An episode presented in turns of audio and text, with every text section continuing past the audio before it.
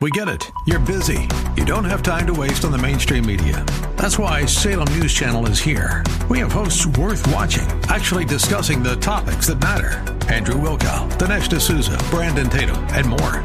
Open debate and free speech you won't find anywhere else.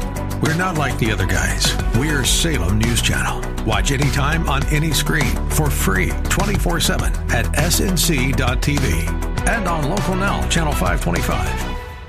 In a battle, a conflict between love and hate, who wins? Love wins over hate. Wow. What's the basis for your answers? What's the basis for the answers that anyone will give? But what about this other question? What about this other question? In a battle between life and death, who wins? Who wins? In a battle between life and death, who wins? Is it life that wins or death that wins? Oh, that's interesting. That's interesting. That some people said life wins. Some other people say death wins. That's really very interesting. If you follow the same principle or the same philosophy you used in answering the questions of the conflict between good and evil, light and darkness, love and hate, you will arrive at the same conclusion that life will overcome death. But if you will really, really think about it, and you don't have to be a Christian. If you will really, really think about it, you may get confused. Maybe that's why we had answers, different answers. Why? Because looking around, considering that everyone ends up dying, no matter how powerful you are, you end up dying.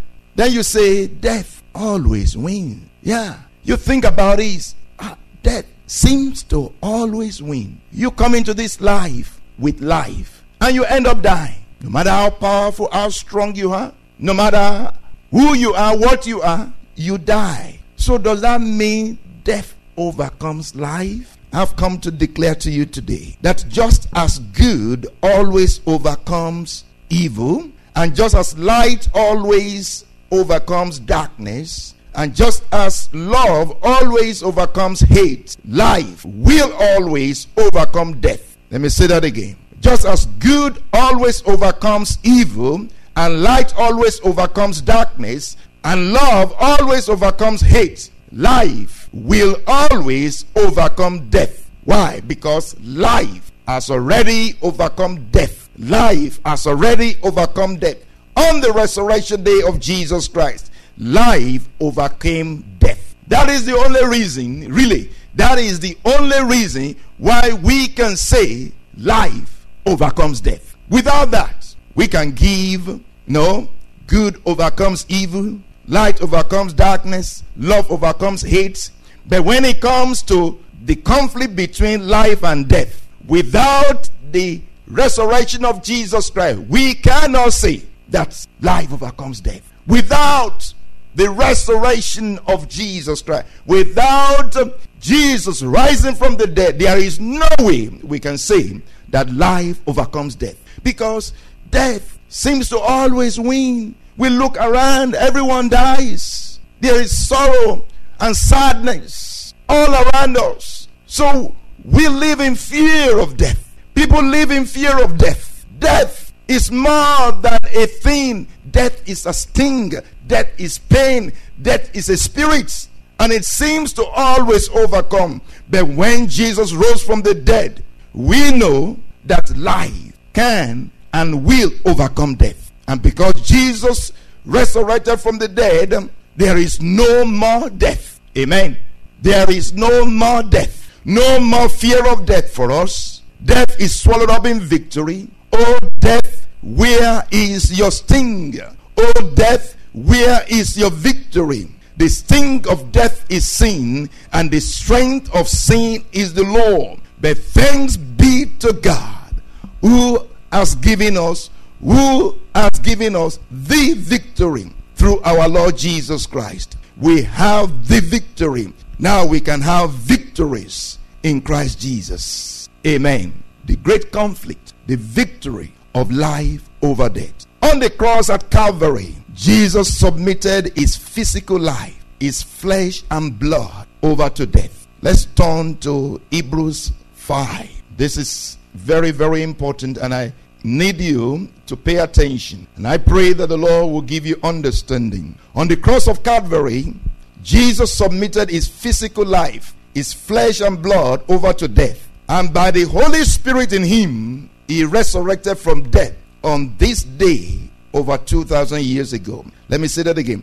On the cross at Calvary, Jesus submitted his life, flesh and blood over to death, and by the Holy Spirit in him, he resurrected from death on this day over 2,000 years ago. Before he was hung on the cross, Jesus had battled death in prayer when he prayed at the Garden of Gethsemane. A summary of his prayer is given to us by the Holy Spirit in Hebrews chapter 5 from verse 7. In Hebrews chapter 5 from verse 7. First of all, for us to know that this is speaking of Jesus, if you look at verse 5, it says, So also Christ did not glorify himself to become high priest, but it was he, God, who said to him, You are my son, today I have begotten you. You are my son, today I have begotten you. And in like manner, he also says in another place, You are a priest forever,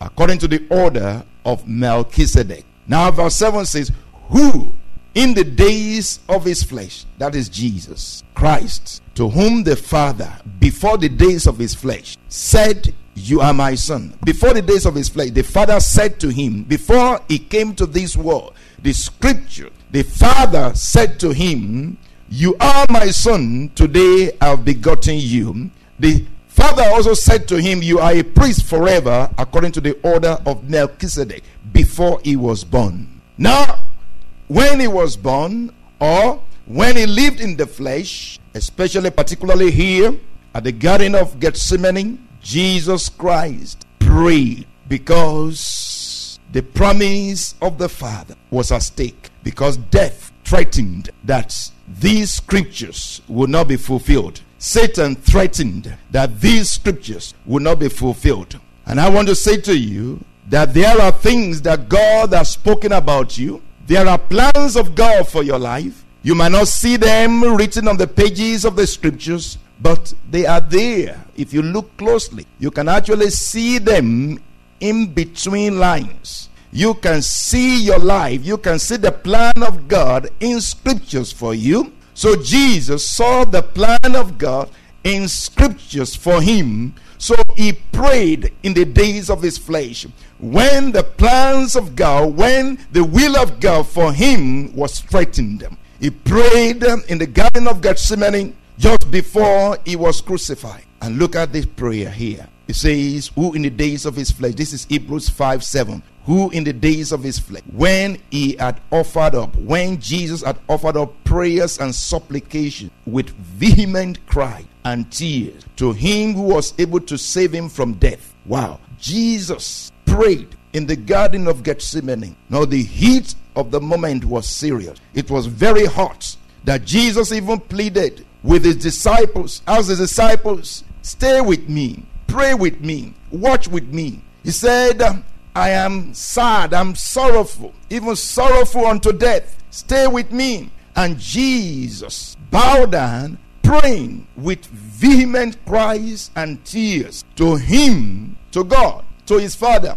who was able to save Him from death and was heard because of His godly fear. Wow, God answered His prayers. Amen. He prayed unto His Father, Save me from death. He cried, he wept. He prayed with vehement cries. I, I don't know how that, uh, uh, what that sounds like. Vehement, like mm, or something like that. In agony, in agony, he prayed in pain, vehement cries.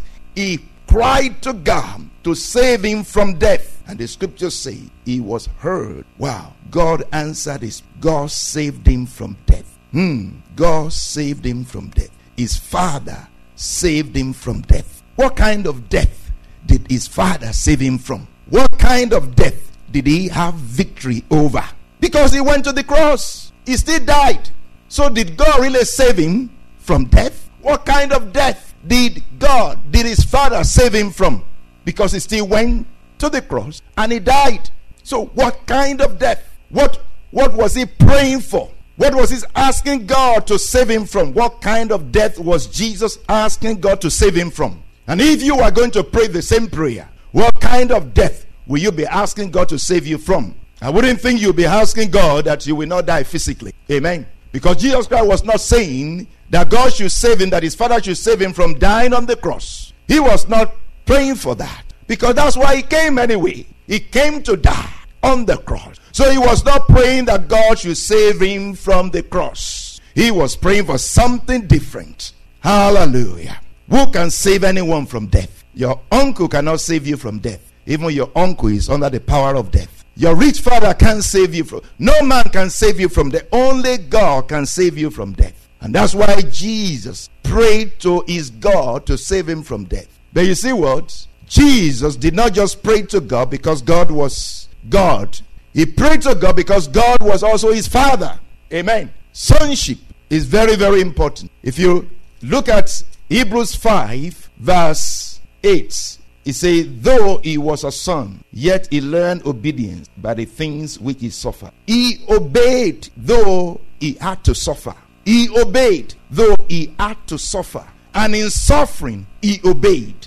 And in obedience, overcame death. Listen to this. That verse 8 that says, Though he was a son, yet he learned obedience by the things which he suffered. It's, it's only in being a son that you can be saved from death. It's only in being a son of God that you can be saved from death. What does this mean? Because when you are a son of God, you have the Spirit of God. He that is born of the flesh is flesh. If you are just born of your father and your mother, if you are just born of a woman, as the scripture, as Jesus Christ tells of John the Baptist, of all those who are born of women, John the Baptist is the greatest of all. So those who are born of women, or those who are born of man, those who are born of the will of the flesh, they are flesh. But those who are born of God are spirit because God is a spirit. So those who are born of God, those who are children of God, have the spirit of whoever is born of the spirit is spirit. If you are born of God, you are a spirit like God, meaning you have the spirit of God.